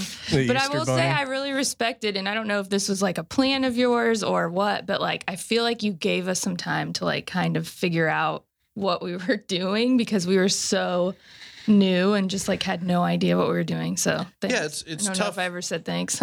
oh, you're welcome. But uh, it, I mean, it, it is kind of tough just trying to figure out when's the right time to write about a place Mhm. because um, depending on which restaurant you are, that there's you can gain popularity really quickly, like y'all did, Mhm. and people are just immediately wanting an opinion. Yeah. Mhm. And it's like, well, I mean, I'll I'll come and post some photos, but like I'm not Mhm. going to write a review about a place that's been open Mhm. for like two or three weeks. And um, Wish everybody felt that way. yeah, Just saying. Some of these Fort Worth riders, day one, they're in there. Oh, blah, blah, blah. yeah. I Well, mean, we you don't know can't- Dallas, Sorry to interrupt. You, you just can't be that. I mean, you can't be critical. You can yeah. you can certainly go in and like praise some things that a, that a place is Mhm. doing Right. and doing well, but I, don't, I think it's pretty unfair to go in and be super critical of a spot that is uh, that is brand new. I mean, Mhm. running a restaurant is, uh, you know, all these all these backyard cooks think that like cooking is what you need to do to run a restaurant. It's like that's an important part, Right. but that's like a third of it. Right. Mhm. There's so many other aspects to running a restaurant that is not just the cooking part and Mhm. um, trying to trying to cook like 30 40 briskets and serve them throughout the day at Yeah. their peak versus you serving your friends and family like your one or two briskets that you got to choose when they came out of the smoker in the backyard so Don't get me started, Daniel. is a little bit different Yeah. I mean, my my response to people who are who say like, "Oh, I can cook a better brisket than Heim." Sure. It's like, well, if you know how to cook barbecue and you have the right equipment in the backyard, you better be able to cook Yeah. a better brisket than Heim barbecue. like, all you're doing is focusing on that one Right. thing. Yeah. If you have the knowledge and the will and the equipment to make a great brisket, and Mhm. all you're doing is that one brisket in your, in your backyard, then yeah, chances are it's going to Yeah. be like restaurant Mhm. quality. They've got to cook like 40, 50. How many briskets do you cook a day at, at between both locations? Well, last so last Saturday, and we've been very blessed with uh, all the COVID stuff and everything going on. But we did last Saturday we did sixty at the river, and I think 40, 40 or fifty at Magnolia. yeah. Um, and so do that and and and make sure that every slice of every one Yeah. of them is is good enough to serve to everybody. well, that you're accepting money. You know, you can't just serve crap. I, I could do an hour long So then podcast that- just this about makes so me- so, So, things have turned around for you guys quite a bit. We've been very blessed this this time. I mean, I got to say, back in March, like you were one of the Travis, you were one of the most like down in the dumps attitude of Yeah. pitmasters. Like you were in a you were in a dark place. yeah. Like you had two big restaurants that you were trying to keep going. Mhm. And your business had dropped really dramatically. I think more Mhm. dramatically than a lot of other spots. yeah. And Yeah. right at that time, I think you were in a pretty bad place. And then it seemed to turn around for you pretty Mhm. quick. Yeah, I'd say. I mean, it. It. Um, and I'm. I'm just not like Mr. Sunshine anyway, right? Um, but, um, you know, it was a. It was a weird mix. Like we, we have hundred people that work for us. You have hundred families that are relying on you to make decisions. That's a very difficult thing to do, um, and especially early on before uh, the PPP loan, before anything, all this stuff that happened, we made a decision of we're we're not going to let anybody go. And we had the two restaurants, we have a commissary kitchen, we have all of our staff, executive staff, managers, everything. Um, we were losing over twenty grand a week. Just it's just gone, and not bringing anything in. You know what I mean? Um, and so we were looking at that, and and we had a a meeting with our CFO and it was basically like you got this much time like seriously you just uh, until this point then the money's gone and everything's closed and whatever um, and that was that was the the height of no one knew what was going on nobody knew you know anything restaurants e- anyone who owned a restaurant was in the same boat as us maybe in a different scale There wasn't any real relief no coming nothing in. and i mean there really We're still, still we're still been, waiting on it. um, We're still waiting on it. We did get a PPP loan, which helped us um, at least pay for staff, you know. But even when when we got that, um, you know, our, our business has dropped. Our business dropped seventy percent as of last month compared to this time last year, um, and um, and we're successful, and that's great. We're we're in the black at least, making money, um, so we're able to to keep providing jobs and everything for people. And and the last month or so, things are getting better. Um, and and we did eventually. We had to to furlough, you know, some people at the commissary kitchen Yeah. and some other people. For like three weeks, I think. Um, but then we hired everyone back that would come back and all that. So it was just this weird thing of like, and two, like we did a brisket sale. I didn't ask anybody. Apparently, it's illegal just to sell brisket. Sell raw brisket. I didn't know that, but we had that first when we two that was we sad. That was a sad day. we made the Selling this- decision to shut down before city of Fort Worth, before the governor, whatever. All of the information we had was we're going to put our staff at risk. We're going to put people at risk if we continue to do this. You know, we just need to to shut down. Um, and so when we did that, I had fifteen thousand dollars worth of meat, uh, worth of meat inventory in in our uh, in our um, walk in, and so we're like, what are we going to do with this? you know, it's like, and so we we sold briskets and everything. It's just it's just crazy. But I think, you know, too, and and barbecue's been great, and I think it'll be awesome for, um, you know, hopefully when we're coming out of this COVID thing and all that, the the smaller places, the food trucks, all that haven't really been as affected, you know, I think because of to go business, because of their overhead is low. Um, you know, it was like us in the food Well, truck. a lot also of just like timing. We're seven days a week compared to a place that could be one day or two days a week. and but- more more alcohol dependent. Um, Yeah. so, uh, as as far as revenue goes. Yeah, Right, yeah, right, yeah, yeah, yeah. yeah. I'm not making a personal statement. No, yeah, yeah. No, there's I mean, plenty there's of White definitely Claws that a lot of have disappeared. um, but no, it's it's uh, catering. Just talk about catering Yeah, with any weddings, all business, canceled. um, everything. And so, so yeah, I I I always fight that, and I know like you. Um, I, I really respect the other day, like you brought up the Breonna Taylor thing on Twitter, and that's something that's very big deal to me. Um, and I think so often, you know, like our friends like Bob Stern, we were talking about, it's like stick to sports. Well, we get that on Twitter. Stick to barbecue. You Yeah. say anything that's outside of, you know, listen, fat man, I just want you to, you know, tell me how to make bacon burn ends or whatever. And, you know, any anything like that. So I've the It- it's, it's the same people who tell you that they're not racist because they love Denzel.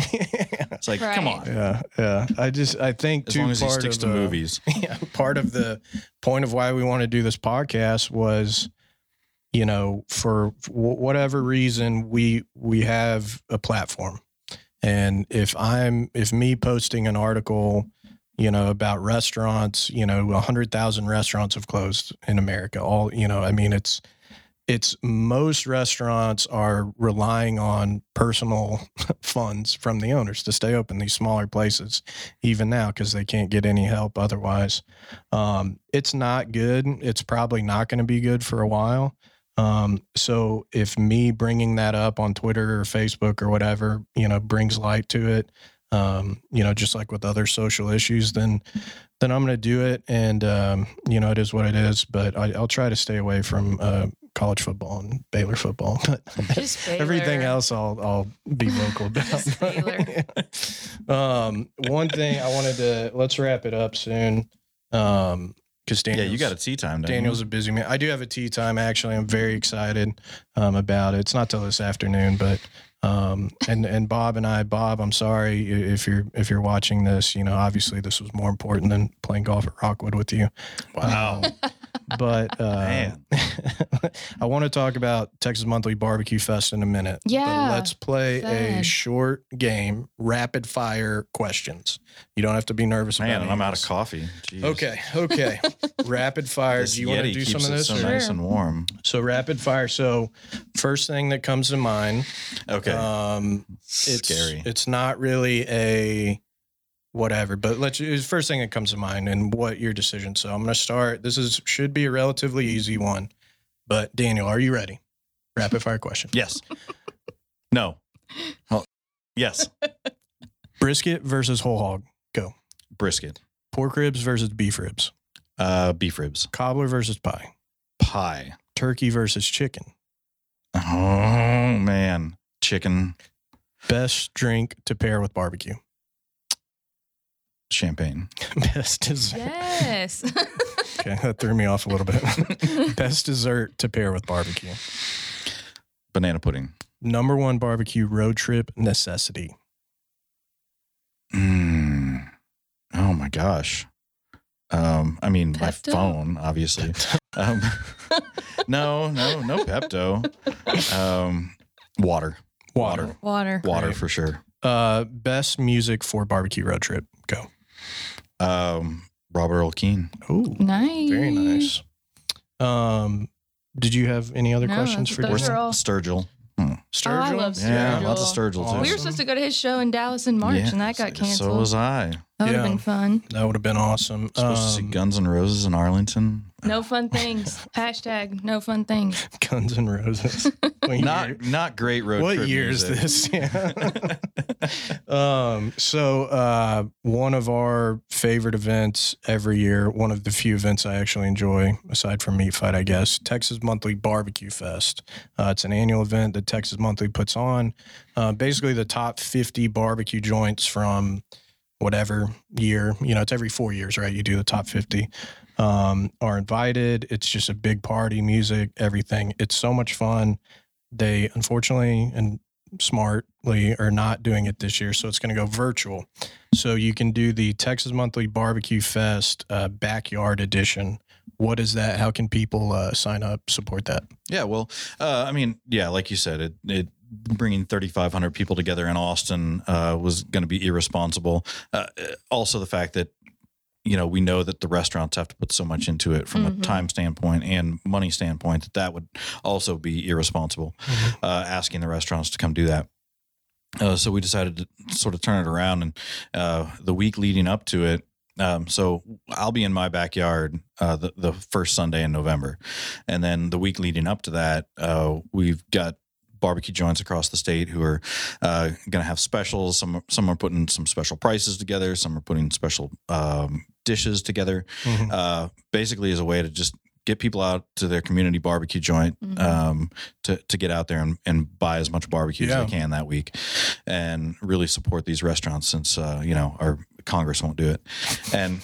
Um, You said it. so then coming toward uh yeah so then it uh, on sunday then i'll be in the backyard and you can buy a barbecue box uh, so we put together uh, different Mhm. non-perishable barbecue items from a bunch of different barbecue joints there's i mean there's coffee and barbecue sauces and pickles from Stanley's, I saw. Yeah. pickles and Awesome. koozies and yeah uh, all kinds of stuff in this box so you can sort of play along at home and That's cool. and and cook your own stuff in the backyard and and, and use some of these products and eat, eat them alongside and then uh, watch me screw up some stuff in the backyard Nice. um, On the new hopefully i mean it, it doesn't doesn't always go smoothly right so that's a good. I mean, we appreciate you guys doing that. Yeah. because That's huge. yeah, we we personally are featuring things like our bar menu options. So like the Heimburger, um, I forget everything, ha- hand pies and stuff, but other things that you can get at Heim besides just the barbecue. So the good Heimburger. Heimburger. oh man But I do have a request though, like maybe Uh-oh. when this blows over, I don't know, March or whatever, Yeah. can we just all get drunk together like we normally do at Texas Monthly, all the owners and stuff. well yeah I maybe think- have a get together. yeah that that whole hog pit that's sitting in my backyard Oh, we'll yeah. put it to good use okay, we're it. there. That's not too far either. Yeah, so go to texasmonthly.com slash barbecue. There's a ton of links for stuff where you can get the package um, sent to your house. and figure out how you can tune into the backyard barbecue Yeah. Awesome. And there's, yeah, there's info hopefully uh, at BBQ Snob, Twitter, Instagram, all that stuff. Um, did you want to do the power rank or no? Sure. Do you have time? Power rank? We Is do it- a power is rank. is it a power rank about barbecue Barbecue joints sides. Oh. It's No, we know your yes. power rank on that. um but uh yeah and two you know before we get into this last you know goofy thing or whatever um support barbecue anywhere you can especially smaller places especially um you know to go whatever if you're not comfortable going to a place that may be open um you know Snow's is closed but like you can support them you can buy stuff off their website i think through They're still um, they're still cooking every week. yeah. you can still buy their barbecue, and there's lots of barbecue joints out there that are that are still shipping their barbecue. hmm So there's there's a ton of ways you can do that, and two, if just follow Daniel. I mean, he's got, um, you know, I need a barbecue place in Houston. There's an article, there's a list of a million everything you possibly need to know, um, you know, wherever you're at. So we'll do this real quick. So power rank, we do power rank every week. Um, it's one of the best parts of our show, right? to us. I wanted to um, briefly, and I guess let's do. We could do maybe top five. I think would be good. yeah. Um, power rank, and this isn't any specific, right? I mean, we, if there is a specific, we could say, but power rank best barbecue side dishes. Go. Like just not not any specific not any specific place. If it's awesome, name it. Um, I you mean, know, there's this place that makes this baked potato salad. I can't remember. It's pretty good, isn't it? Have you ever mixed it with the beans? dude, that's the way to do it. Yeah? Yes. So do you ever So mix? Um, do you ever pour barbecue sauce onto your mustard-based potato salad? Mm-mm. I don't think I have. really yeah. good. It's really good. But uh, for me, number one, and it's really just about. It's not so much about a barbecue side, but there's enough barbecue joints that do onion rings that I can put it in there.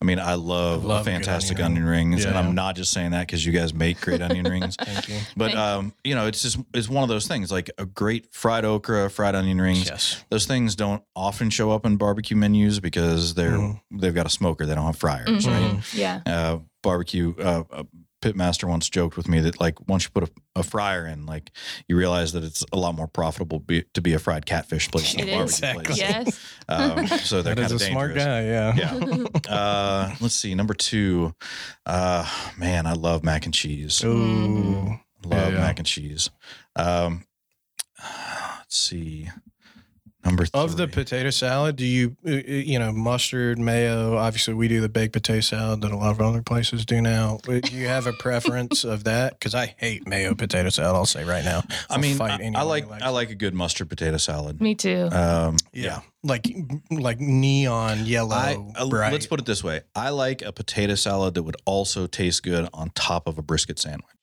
Okay. right? I'm, I think All I'm right. gonna Like, it's eat got, like- today. All That- right. That's, that's got the mustard on it. Okay. Slow bone though, they've got one. that They've got Yeah. a horseradish They've got potato great salad, and it goes great with their brisket too because Yeah. you get that horseradish going on. Shout out Jeffrey. Um, the sweet potato casserole, whatever they call it. I don't know. What They they, got call Brussels sprouts. Yeah, that's They- not a side. That's a dessert. Well, it's I mean, delicious. sugary Yeah, sweet yeah. treat. um, let's see. I mean, I got to put pinto beans in there because I love Yeah. beans and I, I love pinto beans. It. hmm and I love uh, savory pinto beans with uh, with with bar- chunks of barbecue in there. Like Mhm. I, I got home from my road trip yesterday, immediately chop up leftovers, put them in a freezer bag, put them in the freezer, and that's like my that's my my power flavor pack to my homemade beans. Awesome. Right? If I need to make a pot of Yeah. beans, I've always got like a pound of chopped up barbecue that I throw in there. I got a very specific so question good. about beans, and this is something that um, has been somewhat difficult in our marriage.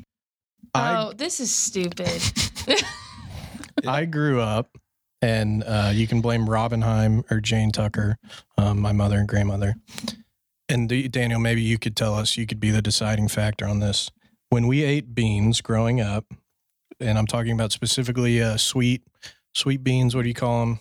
What are they called? like those Baked like beans. baked Baked beans. beans. Sweet, sweet Yeah. baked yeah, beans. baked beans. the process for which you would serve it is to uh, take the can, Bush's, great brand if they want to sponsor, uh, open the can, and then pour it into a bowl.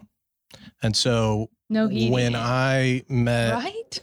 my beautiful wife and went to their house, they No, no, no. It was the other way around. I was at your house Oh, right. and I took a bite and I was like, "Oh, I love Bush's baked beans," and uh, took a bite and it was like cold and I was so off put and I was like, "You, you guys didn't heat your beans," and they're like, "We don't heat beans." Done that. That's my whole life. And then if we have bean, like every We now and then, don't heat we'll cook- beans. that's that's quite a family mantra. We don't heat beans around here. Maybe it's because y'all are like the qu- the bigger question, the bigger question though, is then why the bowl? that's Yeah, a great point. why not Like the why the transfer? Well, it's got you got to be classy, Daniel. But um, Put your cold. So you, So you you're would team hot beans. also, You're hot right? beans. I didn't know there was a team not hot beans. This is I a did a- whole I- article in the I next did book. a- like, like I will Yeah. tell you that I my, the beans that I make at home they uh, I I make the chicken stock for them too and it's it's so it's a very uh, very gelatin heavy chicken Mm. stock and there's plenty of fat in it Mhm. and so Mm. a scoop of the cold beans out of the fridge is quite fortifying yeah. and is, is delicious. he's converted. All right, you're on my team, Daniel. Thank no, you. Um, Daniel. thank you for No. proving my point. but room, Uh, thank room you, Time temperature. Time. This has been a great. No, but only cold from the fridge or hot. I don't think room temperature. Room temperature. they were totally room temperature. well, I I have one. I did a Twitter poll poll about it. Have you ever and maybe put them in the freezer and then maybe slice them at the table, Oh. kind of like, the cranberry like a pate, like a bean, baked bean pate? that that'll be a new special. Yeah, that we'll name that the barbecue. That's on your power rank. You already have a barbecue snob dish. And I want We to. I want to make a point, and I regret doing that. I love you, but somebody was like, "Oh, you're trying to kiss Daniel's ass." You came to the food truck. No, you're doing that by having me on your podcast. Yeah, that's not- the, now. Now I'm doing that. I need the business, so yeah. We've I mean, upgraded to a podcast. yeah. And do you, or you take cash or check before we leave? Um, but on um, you came to the food truck. You bought a chopped brisket sandwich and bacon burn ends, and then you put that onto the sandwich. So then the next time you came, I was like, "That's the barbecue snob." Um, but people are like, "Oh, uh," like whatever." It's like, Again, critics. um, No. second bestseller sandwich behind Yeah. the Big Cat. I mean, it's So- it's obviously like a great combination. Mhm. No, I, I don't think you're doing it to pander. And uh, yeah, Thank you. I mean, if you go to 18th and Vine in Dallas, they have a, uh brisket grilled cheese, but you can get it snob style, which is their it's a burn end grilled cheese. Like a Kansas City, right? They do the Kansas yeah, City style. so they do the Um, Kansas Kansas City style burn ends inside of grilled cheese. We went way off the off the rails with beans talk, and I'm going to put a poll up. I want to hear from the listeners. Paul, you got anything on that cold and hot beans?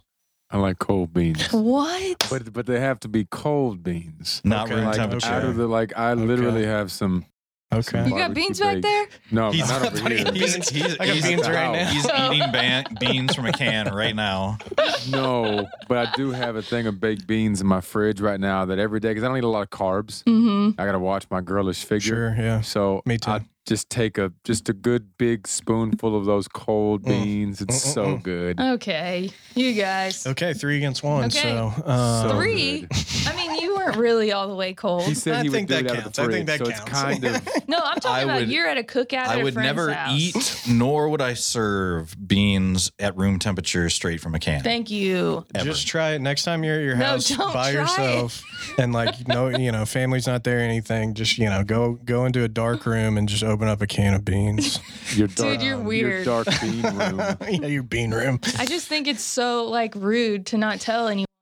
If you're at a cookout and you got like uh, hot dogs and burgers and you're like, oh, cool, delicious baked Yeah. beans, and then they're cold. Yeah, it's like if you would come over to a pizza party and they're just like they didn't mention that every pizza has anchovies. on it. Yeah, it's like, why am I here? It Are you threw the me kind of off. people that'll like Agree heat to up, disagree. heat up potato salad?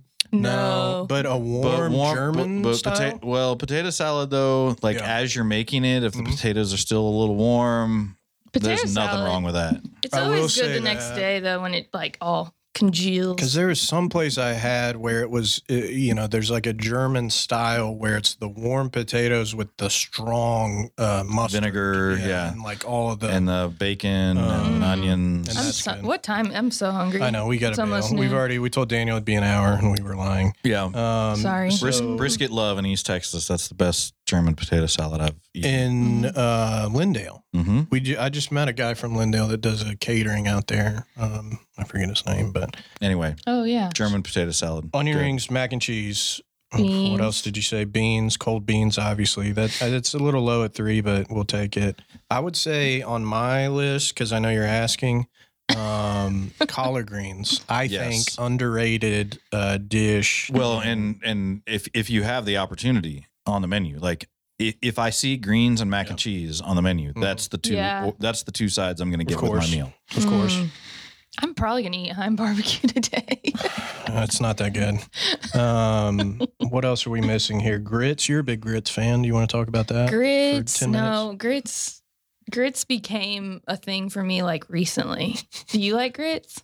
I like grits. You know what I really but like. neither is- one of you are from here. No offense, but that's grits is kind of a very southern. Yeah, thing. no, I, Yeah, yeah, I like grits, but Yeah, I I, I, like cheese grits. grits. better, and I like mac and cheese better than Yeah. that. So Yeah. If you don't have a stick of butter in your grits, then they're probably not. gonna be Riata's very good. grits are really, really good. And I think those are the ones that I like the most. But I don't like order grits. Yeah. Um, coleslaw. Do we care about it? coleslaw is never going to make it in my Can top kick five. rocks. but uh, if I'm going to have a slaw, I definitely will want uh, like a vinegar oil slaw rather than a, uh, a Sweet. mayonnaise With the slaw. mayo, yeah. Um, I don't like our coleslaw. I've talked about changing it a hundred times, but Unless Change it. unless you're talking about Sam Jones at Skylight Inn. Mm, That like ridiculously sweet chopped up mayo Mhm. slaw.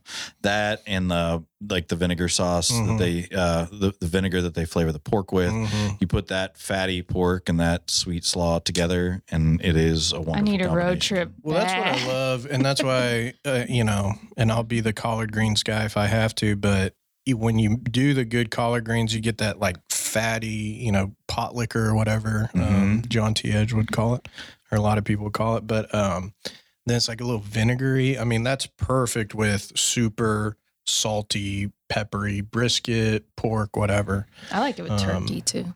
or turkey. Yeah, that's good. Mhm. But y'all good- y'all don't serve greens, right? We do. We do Mhm. every day at the river. Um, and Okay. then we do on Wednesdays at Magnolia. And Why? then- I don't know. So I do you we do you- make them every Do you day, separate the stem? Yes. Yes. We See, pull. that is one of the things. Uh, I think greens newbies, or maybe Yeah. just the fact that if you're cooking them for like a restaurant, if Mhm. you're cooking a huge batch, it's it's a real pain to remove Oh, yeah. the stem. Well, it's also Me, I- expensive to get a Yeah. labor or Yeah. already deveined. So if I'm if I'm at home cooking greens, Mhm. I cut the stem out. I start the stem, Mhm. uh, then I chop up the stems and start them in the pan. Yeah, yeah, yeah. With uh, whatever pork fat I'm. I'm Yeah. using for it, and then put the leaves in toward the end. Yeah, yeah, yeah. And continually. And so if you if you leave the stem and the leaves together, you Mhm. have to overcook the leaves so Right. much to Right, right, get the stems done Mhm. that I think it's overdone. Yeah, yeah. There's a lot. all to you new joints out there, Daniel's looking for stemless. yeah. Well, Well, just soft. I I mean, mean, you're- soft. Yeah. Soft. you're also listening to a guy from Ohio telling you how he likes his green. So I mean, it's not. it matters.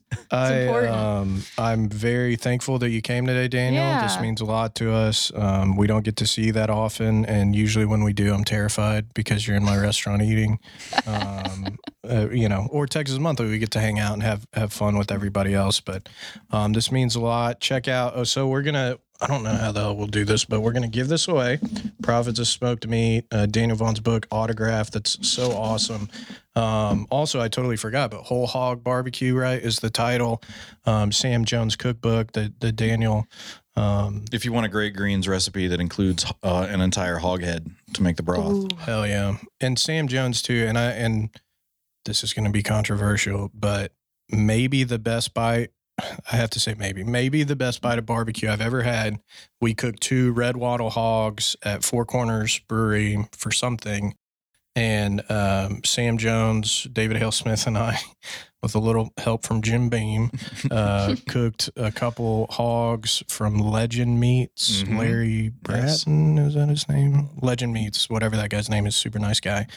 The best barbecue I think I've ever had. Whole hog, like Daniel said, with the vinegar. Um, Sam Jones with the coleslaw that's like just green cabbage basically and like you know just uh, that bite together a little crispy um, was awesome and i I've always wanted to do more whole hog at the restaurant maybe eventually we'll get to do that Cattleack does that right pretty often Cattleack now they they serve whole hog every day that they're open now. wow It's become so popular for them. Mm. yeah i would love to do that um, i'm just trying to get people to show up on time so you know one one step at a time but um, Struggle. anyway and i heard actually some of our employees listen to this so that's Who? shocking Hey, at Jelani. I know four you listen to it. Thank you. Um, but we we our first episode we spent a lengthy amount of time talking about a, a lady sent a uh, hey I you know everything like the ribs look perfect the, everything else looked great.